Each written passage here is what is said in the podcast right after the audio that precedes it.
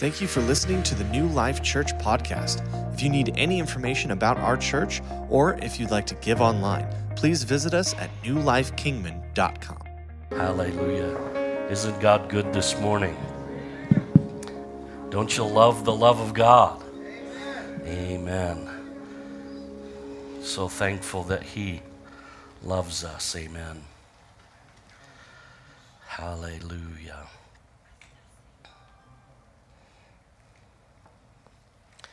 Well, if you have your Bibles, you can turn with me over to the book of Matthew, Matthew chapter 20. When Jesus began his public ministry, there were a variety of distinctions that set him apart. No one had ever come close to even living the radical, supernatural, and amazing life like he did. He was Jesus was such a departure from what had been seen before. All that had come before him, nothing was like him. In fact, the prophets and the theological scholars of the day couldn't even recognize this Messiah. They didn't know he was the one from heaven that, that all of prophecy had pointed to. They, they couldn't recognize their own Messiah because he came and did things that were much different. He stood out above the rest. Can you say amen? Jesus walked in power. He healed the sick. He raised the dead. He delivered the oppressed and radically changed the hearts and minds of those that followed him. Jesus taught with authority and with wisdom, and people stood amazed at his message. Jesus was often moved with compassion. He felt the needs of his people and was compelled to respond. That was the big difference about Jesus. He wasn't just moved with compassion, he actually did something about what he felt. He poured out grace and mercy. Hardcore sinners found grace and mercy in him. He didn't mock them, he didn't belittle them, he restored them. And when the religious leaders of the day said, stone them, Jesus forgave them. He was a lot different. Jesus confounded the wise and the educated. Every time they tried to trip him up or catch him in false doctrine, he overwhelmed them with truth and wisdom. Jesus broke every stereotype and cultural taboo. He allowed women to sit at his feet and learn, and he fellowshipped with sinners. In fact, when he was one time at, I believe it was Zacchaeus' house, they said, Doesn't he know who he's having lunch with? He knew exactly who he was having lunch with. Jesus revealed the heart of the Father. Everywhere he went, he told the crowds, I only say what I hear my Father say, and I only do what I see my Father do. In fact, in Hebrews chapter 1 verse 3, it says, "He is the brightness of his glory and the express image of his person." If you saw Jesus, you saw the Father. If you heard Jesus, you heard the Father.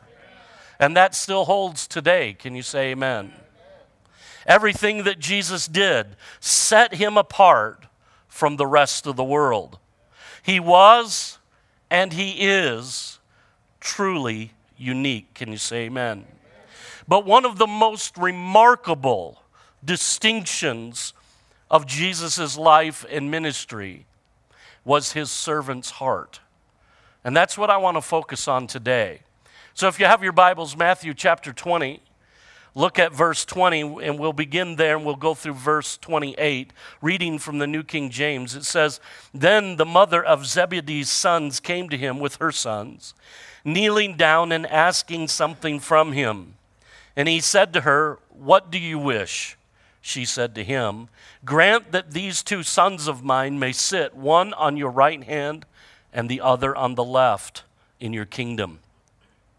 But Jesus answered and said, You do not know what you ask. Are you able to drink the cup that I'm about to drink and be baptized with the baptism that I am baptized with? I love that line. I love that because here they're asking for something fairly significant. And he goes, You guys, I don't think you guys realize what it takes to get there. I, am not certain. I, I think you guys have a different thought process here. And he goes, Are you able? And they go, Yeah, no, we can handle it. And he goes, Good, because you're going to. Because listen, he says, Then they said to him, We are able. So he said to them, You will indeed drink my cup and be baptized with the bapti- baptism that I am baptized with. But to sit on my right hand and on my left hand is not mine to give but it is for those whom it is prepared by my Father. And when the ten heard it, so here's the other disciples, they're listening to this conversation, right? When the ten heard it, they were greatly displeased with the two brothers. But Jesus called them to himself and said, You know that the rulers of the Gentiles lord it over them, and those who are great exercise authority over them. Yet it shall not be so among you. But whosoever desires to become great among you, let him be your servant. And whosoever desires to be first among you, let him be your slave. Just as the Son of Man did not come to be served, but to serve, and to give his life a ransom for many. Now, the thing that I find interesting in this story is that it reveals the predictability of humanity doesn't it? So often, in the face of radical, life changing truth, we, we really do miss what's important. I don't know about you, but for me, that has been true. Here are these moments, these life changing moments, these, these moments that, that really do set you on another course. And sometimes I, I'm just wound up by the wrong thing. How many remember when, when uh, Jesus told them to uh, uh, cast their nets on the other side of the boat? And now all you, you know they fished all night, and now all of a sudden there's so many fish they can't even keep it all in one boat, so they have to call other boats, and they're sinking. And it's like the uh, the abundance of fish was amazing. In my mind, I would think God's calling me to be a fisherman. I would think God's saying, you know what, man, you need to start a fish business. See, that, that, that's, it's like, uh, you're missing the point here. And oftentimes, I think that happens to a lot of us, and that's very predictably human. Here are the son of Zebedee, James and John, and they've been given a huge opportunity. Whether they know it or not, they are the disciples of the Son of the living God. They are going to become apostles that literally turn the world upside down. But all they can think about is who's going to be who? Who's going to be greatest among us? It's classic self promotion. They even go so far as to get their mother involved. I love this. I can see it. I, I, I, can actually picture this secret meetings, covert conversations, planning, scheming so they can get ahead, and finally it's settled. Mom is going to ask Jesus to promote her sons. Surely Jesus won't turn her down. After all, isn't that why he came to earth to find leaders for his kingdom? And her boys are just the men to do it. Just ask her. But that's not what Jesus had in mind. Now, don't get me wrong, he was looking for people to proclaim the kingdom of God and preach the gospel, no doubt, and to reveal the goodness and glory of the Father, leading the world to salvation. But the disciples had envisioned a military takeover, didn't they? Kingdom against kingdom, a real show of strength. But Jesus envisioned something a little different a winning of hearts and minds through love and grace. Think about that for a moment. Don't we all right now just think about just think about all that we're going through. COVID, politics, Afghanistan, woke culture, cancel culture, on and on and on, the polarity that exists. And you know, all of us secretly, we really do want God just to show up in power, don't we? We'd just like God to go, enough. Get all them people we disagree with out of the way.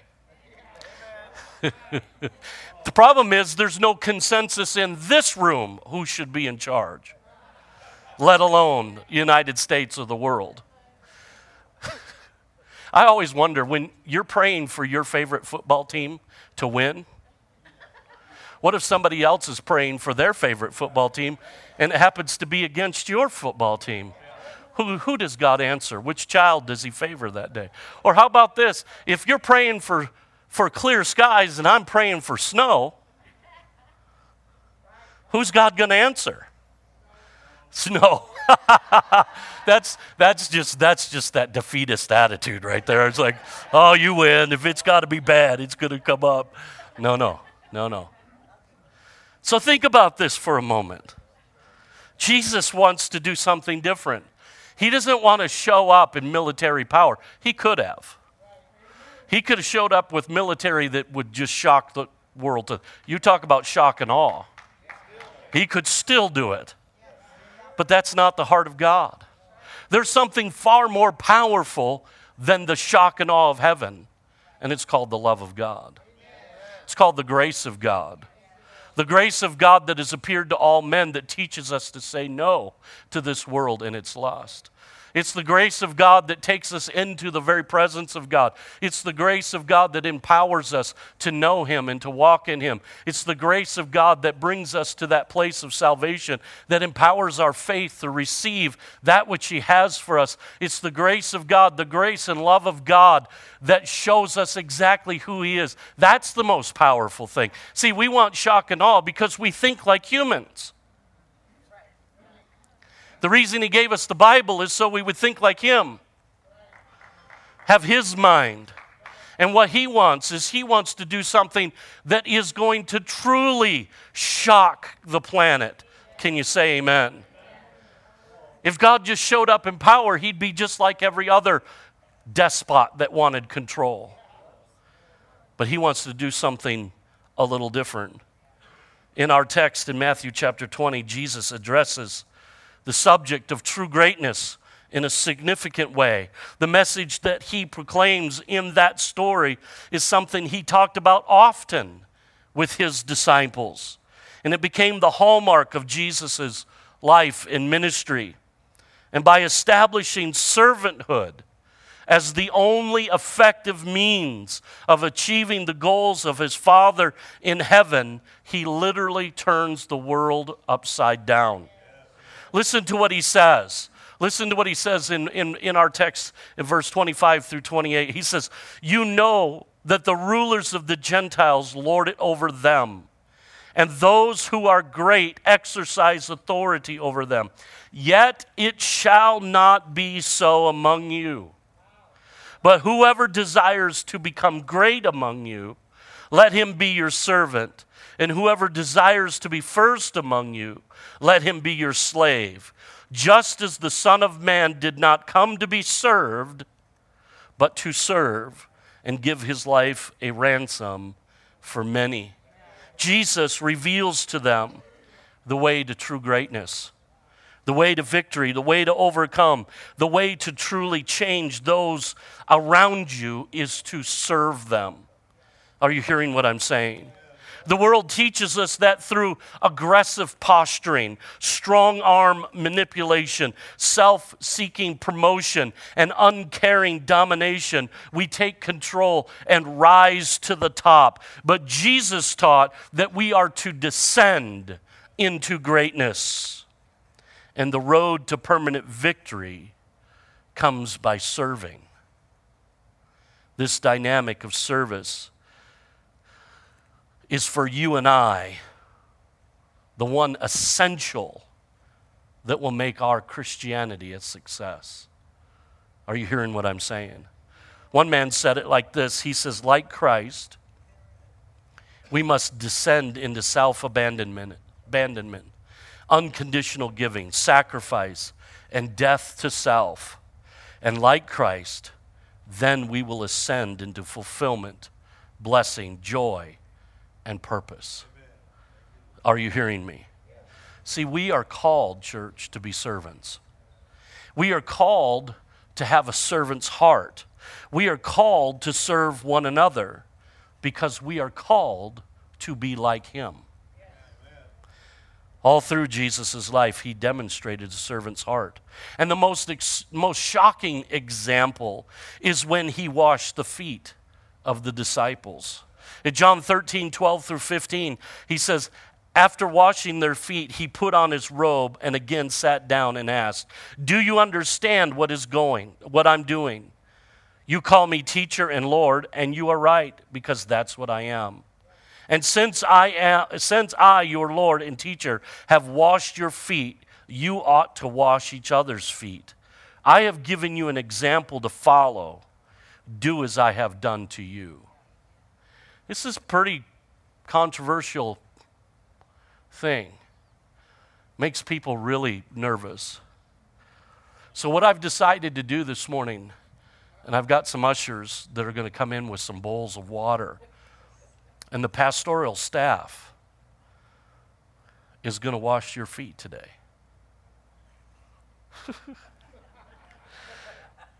Did you feel how really nervous everybody got there?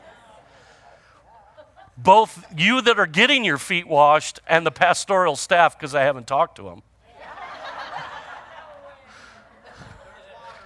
but I'm really not going to do that. I did that for effect.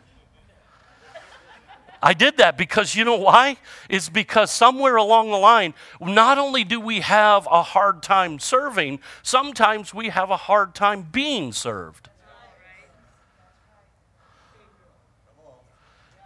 And this really does work on us. But the kingdom of God, the kingdom that we are a part of, the kingdom that we're going to, that's here and coming, is a kingdom of service. Jesus washed their feet. He, dis, he stepped out of every known prerequisite understanding of what it was to be the Messiah. And he got down on his knees, girded his waist with a towel, picked up their dirty, rotten, stinking feet, and washed them. And he demonstrates for his disciples and for us what it is to be great even as I use that word, it, that word great, it makes me feel a little checked. Because ambition for greatness should never be our motivation. We have to be careful here because we can even get our service off on a wrong side. Because if the only reason you're serving is because, because somehow you want to be great, you've missed the point. Are you hearing what I'm saying today? Yet, when we truly understand greatness, it changes everything. True greatness this morning is measured by how well we reflect the image of Christ in us. And that's the point, isn't it?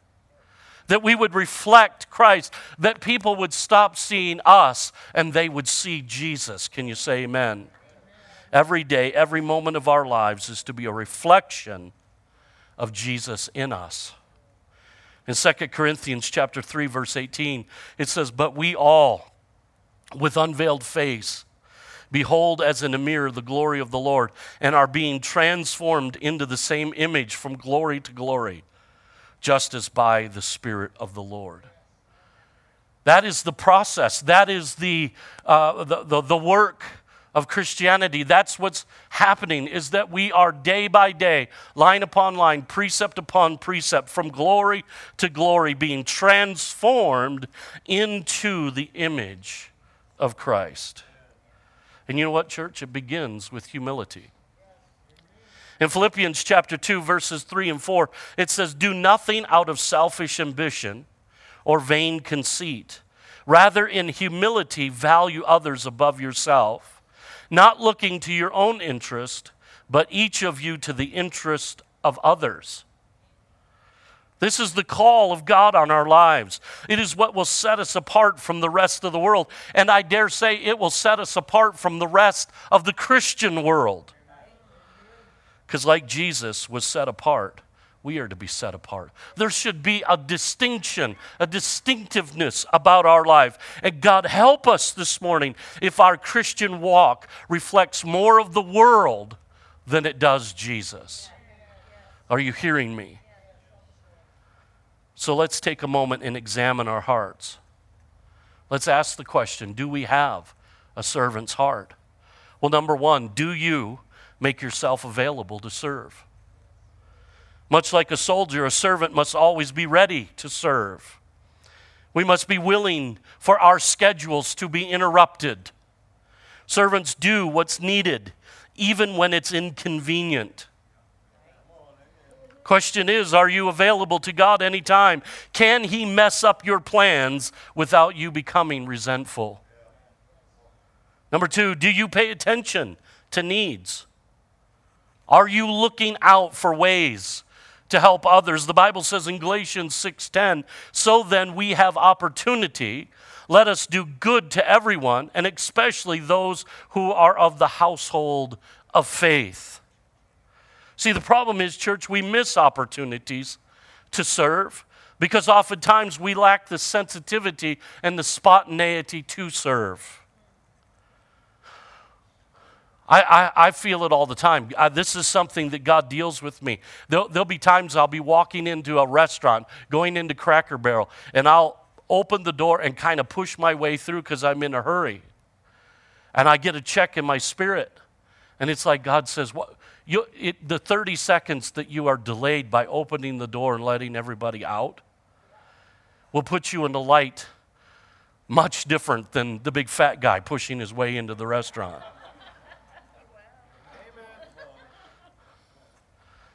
Sometimes we're just like bulls in china shops. We just don't have the sensitivity and the spontaneity. Do we have a willingness to be interrupted with somebody else's need? I remember years ago, this is such a classic story. If you remember Pastor Howard, he was pioneering his first church in San Jacinto, California. And they had been working hard and long, and been a lot of hours and a lot of effort and a lot of things going on. And so him and Pam decided they would take the kids and they would get away for a day, and they were going to drive up to Big Bear to the to the lake, and and they were just going to have a day off, and they were just going to kind of check out from ministry just for a day and just be a family. And they're going, they're driving, and they're on the freeway. And as they're driving, Howard's driving fast as he always did, and he flies by a guy in a wheelchair trying to change his own tire. And as they fly by, Pam quietly, which she was very much noted for, quietly said to him, uh, Are you racing to go preach your Good Samaritan sermon? she had an edge. And so he stops, turns around, goes back, and as he tells the story, he gets there. Well, of course, this guy in the wheelchair, his tire is the wrong size, doesn't even have the right rim. They have to go back into San Jacinto, and on and on and on. And there was one thing after another after another. It took him six hours to fix this guy's tire, and they didn't get to go to Big Bear.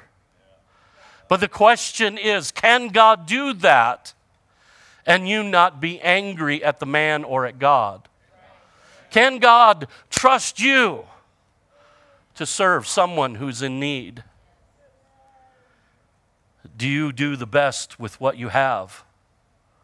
Or do you make excuses or procrastinate?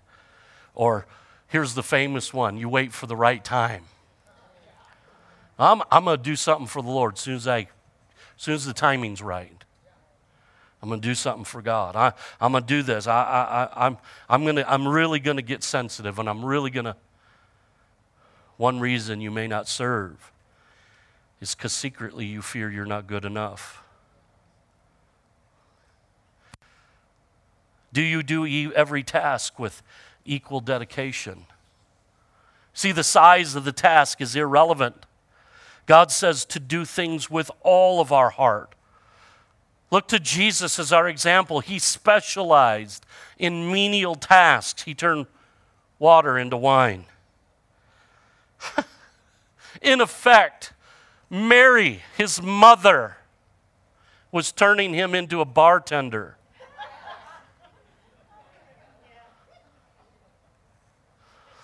I'll let the religious people sort that out later. He's washing feet. He's fixing breakfast. He's serving lepers. Nothing was beneath him. He came to serve. See, great opportunities are often disguised in small tasks?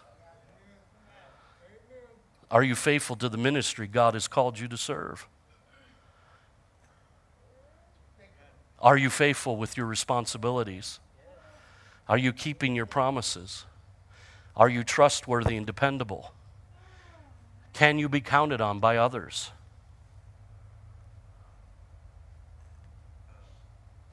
Do you maintain a low profile?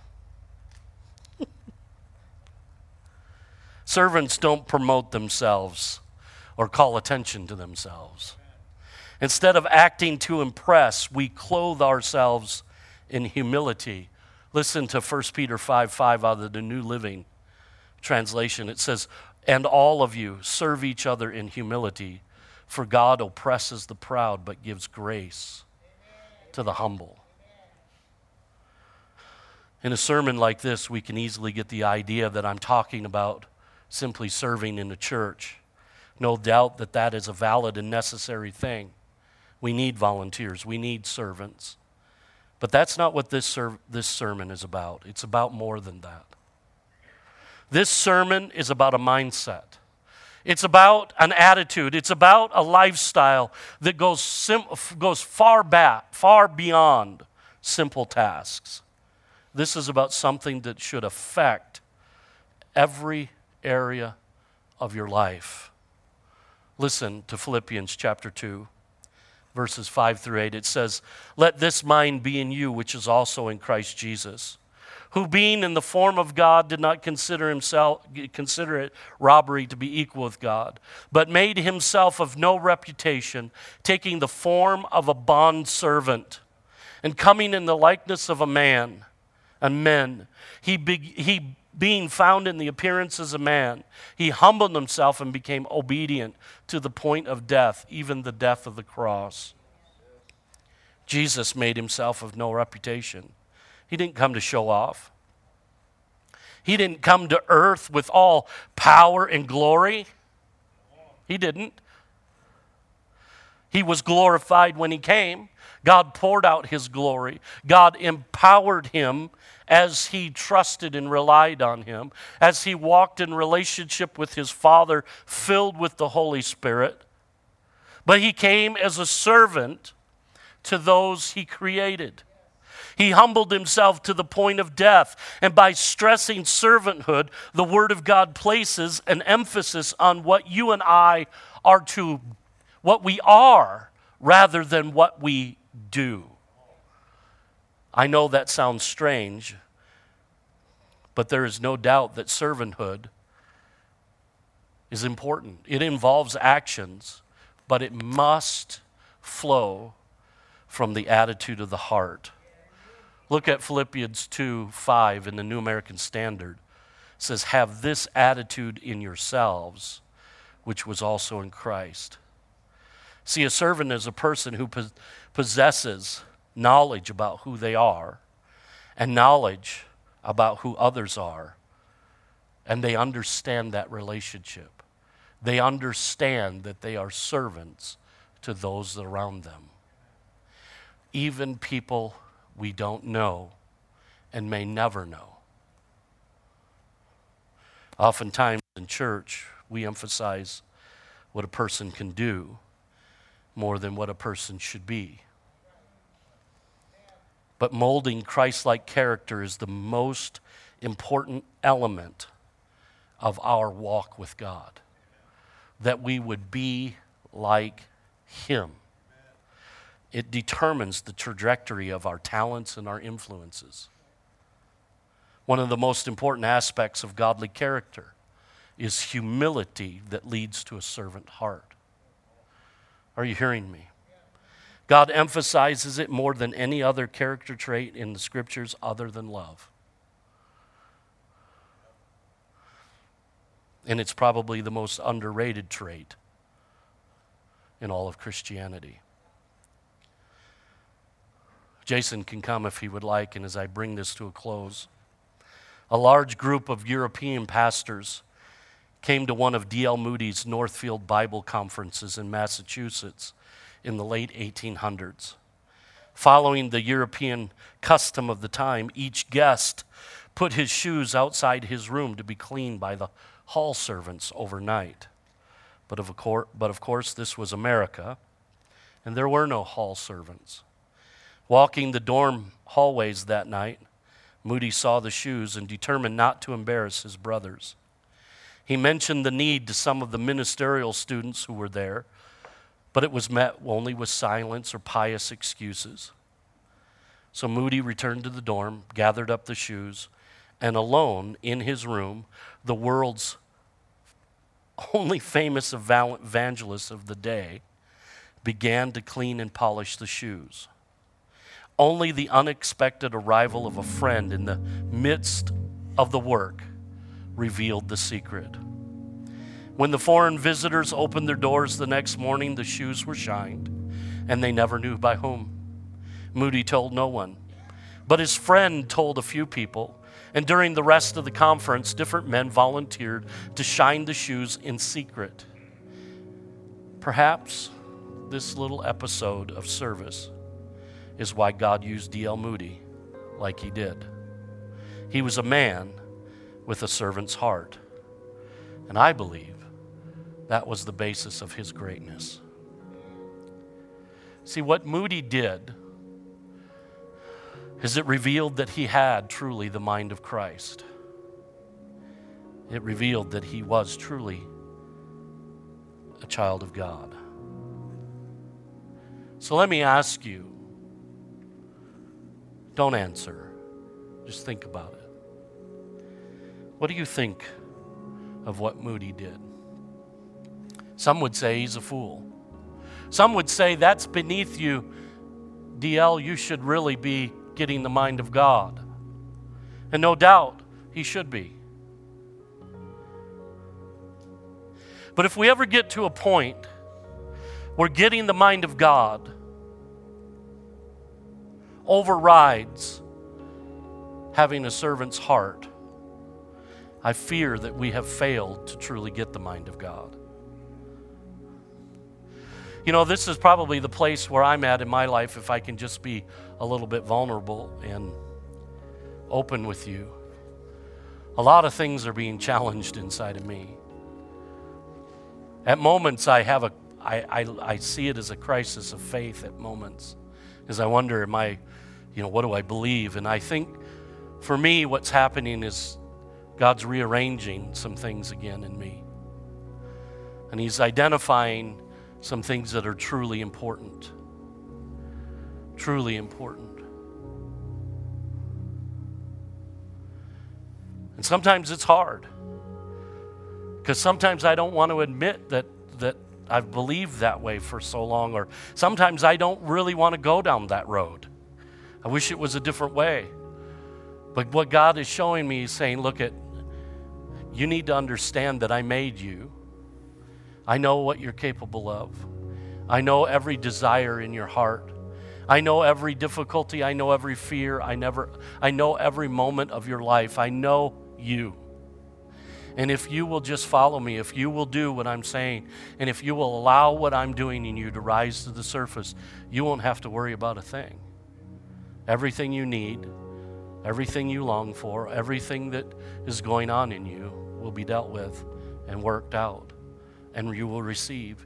You will have fullness and satisfaction and contentment that you've never had before. You'll have power, access to it. See, I think sometimes what happens is we get so wound up in the mechanics that we forget what we're really all about. I felt so led to preach this message. I, in fact, I told my wife when I was putting it together, I said, I, I hope, I, I said, I don't know if this sermon's going to be very good. She said, Why? And I said, Look, I, I said, I think the, the, the subject matter is extremely important. I said, I hope that I do it justice. Because, church, we really do need to have, be servants. We, we need to have a servant's heart. And you know what? In these days, even more so. Because in these days, it's so easy to confine ourselves and protect ourselves. You know, we are so polarized and there's so many opinions. If we forget the rest of the world and just talk about the church, the opinions that run rampant through the church of how things should be done and doctrine and theology and who God is and who He's not and how we should present ourselves. Just that alone is enough to put you in a closet somewhere. And the problem is, is God says, I don't, I don't want that. I want you to come out of the closet. You know, I, the, the, the reality is, is that somewhere along the line, God's just not shook up about some of the stuff we're shook up about. Alec, Pastor Alex and I talk about it oftentimes. In fact, we talk about it in some degree with amazement because we look at some things and we go, you know, that, that, that's, that's pretty, pretty significant. And we both look at, at each other and go, but God, God just doesn't seem to mind. He's not shook up about it. He's, he's, he's not in heaven, you know, wringing his hands and pacing the throne room, looking at Gabriel, going, What am I going to do? What am I going to do? He's just, he's not worried about it. And I think somewhere what we have to do is we have to come back to some of the just fundamental basics of life and Christianity. That we really do just need to love people. Just love them. Loving them does not condone their behavior. We can love people without agreeing with them. We can love them and pray for them and serve them without saying that you, your actions, Jesus loved the woman caught in the act of adultery. She was wrong and the law was dead on. The, the, the, the, the Pharisees, they, they were experts in the law, they had it. And they said, Look, the law says stoner. And they were right. That was the law. But Jesus was above the law. He put in a higher law. Do you know that's how kings actually do it is they don't ever remove the law that's bad. They just simply put in a law above it. Do you know that's what happened in Esther's day? Queen Esther, you remember her? You remember that there was a plot against the nation of Israel, against the Jews? Through manipulation, the king was persuaded to make a law that anyone could go out and basically kill a Jew. And then Esther came in and she for a year, prepared herself. And then one night she had the, her moment, spoke to the king, revealed. Everything got revealed. And you know what the king did? He never repealed the law, he just put in a higher law. And that's what Jesus did. In Romans chapter 8, verse 2, he says, the law of sin and death. He, or he says, the law of the spirit of life in Christ sets us free from the law of sin and death. There is a law called sin and death. There is a law. Sin leads to death. There is the curse of the law. It's not been removed, it's, there's a higher law.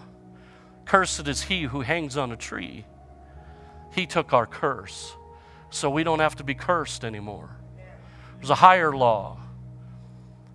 See, we could show up in power and we can do our protests and we can make a stand. And yes, all of those have their place.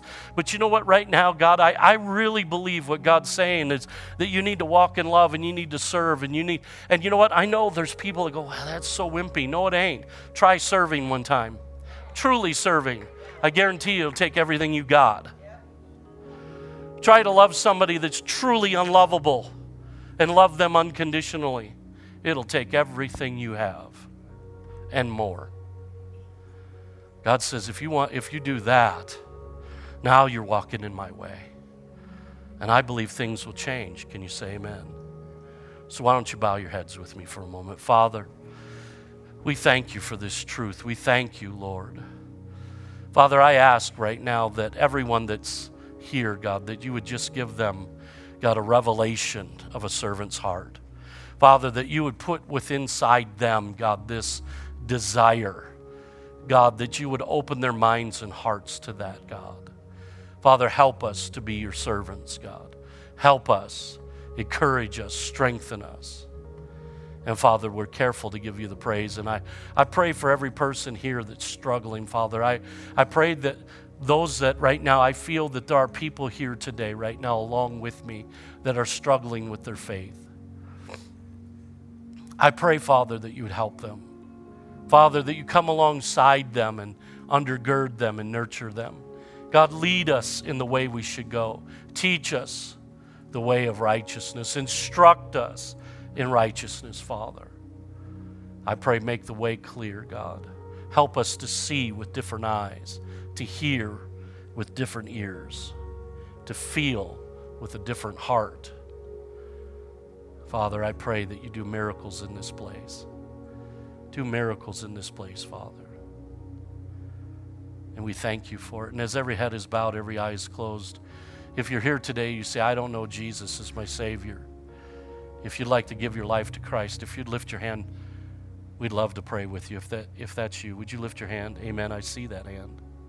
Amen. Somebody else, you can put it down. Somebody else. You'd love to give your life to Jesus.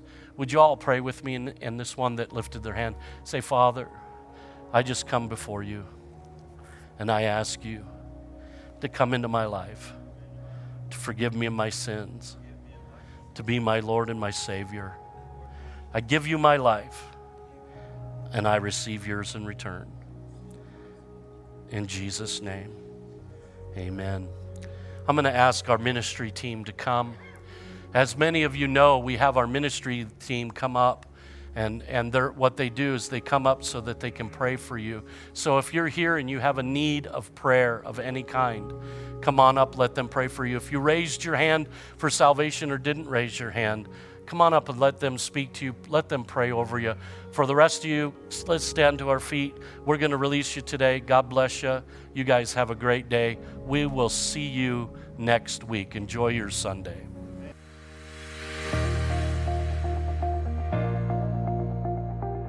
Thank you for listening to the New Life Kingman podcast. We can't wait to see you next week.